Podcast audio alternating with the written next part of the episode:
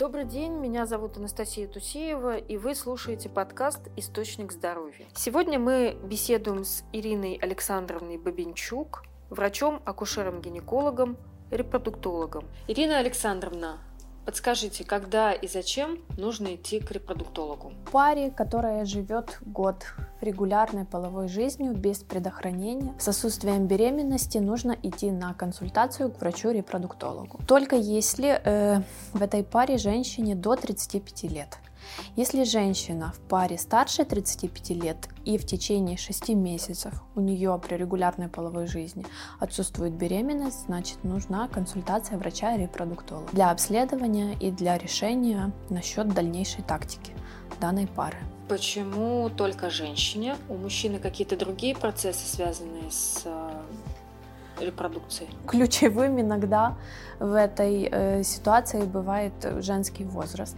И от него отталкиваемся, а мы знаем, что э, яйцеклетки и резерв яичников после 35 лет очень быстро снижается. И это больше э, придумана такая схема для того, чтобы люди не теряли время старше 35 лет. Потому что бывают случаи, когда каждый месяц важен в конкретной какой-то ситуации. А что делать, если пара признана бесплодной? Вообще есть ли такой диагноз, когда бесплодна пара. Ведь наверняка есть бывают проблемы у мужчин, бывают проблемы у женщин. В первую очередь не отчаивается, потому что это диагноз, но все равно в большинстве случаев есть какое-то решение каждой проблемы. Во-вторых, с доктором-репродуктологом, у которого вы на консультации, обговорить, решить тактику действия. Решить, э, бывает иногда манипуляция какая-то небольшая может решить абсолютно ситуацию. Скажу очень твердо, что это не всегда эко, не всегда все решается только экстракорпоральным путем, э, но э, ЭКО это самый эффективный, самый быстрый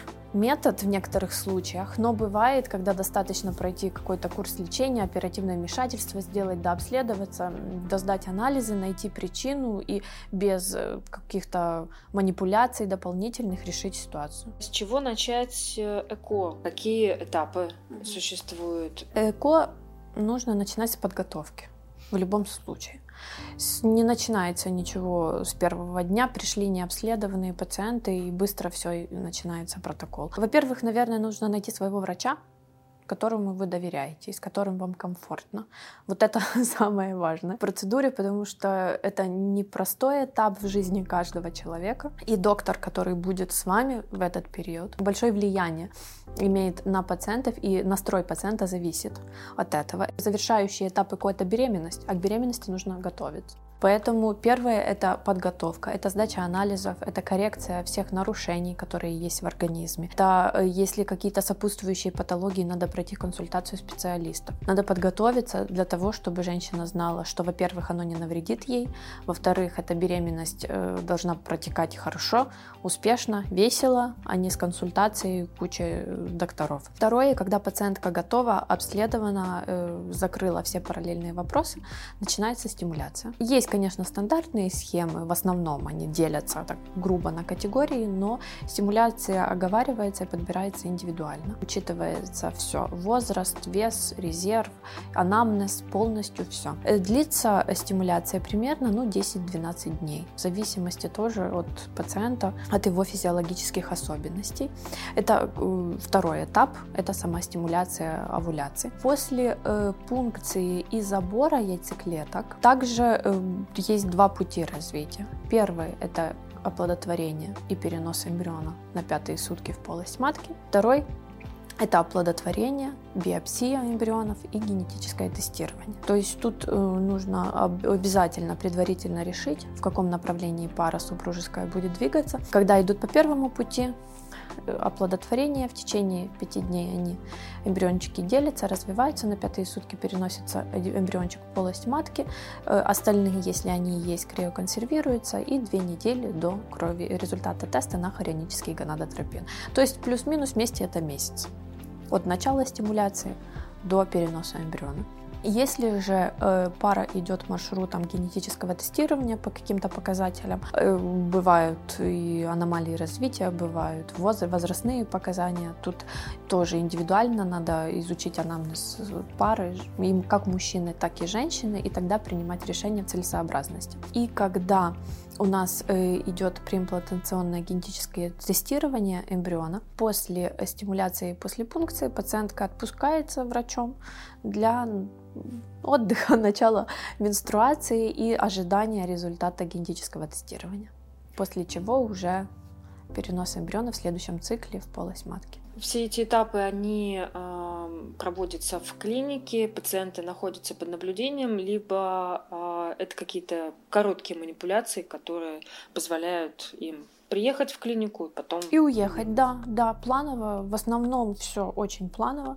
В основном подбирается удобное время для пациента иногда. И бывают четкие когда, когда надо быть в определенный день, в определенное время. Но в основном мы стараемся пойти навстречу пациенту. Гибкий график, подобрать для него удобное время, день для встречи, приглашаем на консультации, когда ему удобно. Вы упомянули такой факт, что ЭКО может даже в каких-то случаях навредить пациентке. Действительно так? Да. Что это может быть? Если есть противопоказания, конечно же, для стимуляции и для вынашивания беременности. Есть ряд сопутствующих патологий, физиологические, гастроэнтерологические проблемы, как э, и психологические некоторые ситуации, когда мы не имеем права взять пациента в протокол. Поэтому надо предварительно обязательно пройти консультацию всех специалистов, которые дадут добро, и пациентка, и мы будем уверены, что не будет никаких рисков популярно проведение КО через систему ОМС. Есть ли какие-то принципиальные отличия проведения КО а, по системе ОМС или вот за прямые деньги от пациентов? Подход точно, медикаменты все те же, те же среды, все-все-все принципиальных каких-то отличий нет абсолютно. А что входит в ЭКО по ОМС? Что может рассчитывать э, пациентка? Входит стимуляция с медикаментами, визиты все к репродуктологу исключительно в цикле стимуляции, медикаменты, пункция, культивирование эмбрионов и перенос эмбрионов в полость матки есть ли ограничения по количеству ЭКО или по количеству циклов ЭКО для пациентов, которые можно проводить, ну, скажем, в течение одного года? Не рекомендуется заводить циклы даже и без квоты ОМС, цикл за, цикл за циклом, если отрицательный результат. Все равно дается определенное время на реабилитацию, смотря, ну, исходя, конечно, от каждой конкретной истории и ситуации. Но э, если цикл был неудачным, не идет пациент в следующем месяце на следующий цикл стимуляции. Нужно дообследовать, узнать причину, понять, разобраться. И, конечно, рекомендуемо так в идеале не больше двух циклов в год. Насчет переноса эмбриона, тут ситуация попроще. Тут, конечно, рекомендуется не больше четырех то есть один эмбриотрансфер в три месяца. Ну, исходя из ситуации, даже бывают истории, когда можно в следующем менструальном цикле делать в одном перенос эмбриона при неудачной попытке в следующем менструальном цикле. Количество квот на пациента не ограничено. Пациентка пока не получит беременность, может получить квоты столько, сколько ей нужно. То есть возможности медицины э, с учетом ограничения количества времени у пациентки, они все-таки сегодня безграничны, можно сказать. Не нужно отчаиваться тем, кому уже за 35 все-таки время есть. Да, конечно, поспешить надо. поспешить, да, но отчаиваться ни в коем случае. Положительный настрой, уверенность в том, что все получится. И надо идти к своей цели, да. Ирина Александровна, спасибо за ответы. Будем рады видеть вас в наших следующих выпусках. Вы слушали подкаст «Источник здоровья». Подписывайтесь на нас, ставьте лайки. Ссылки на наши соцсети в описании.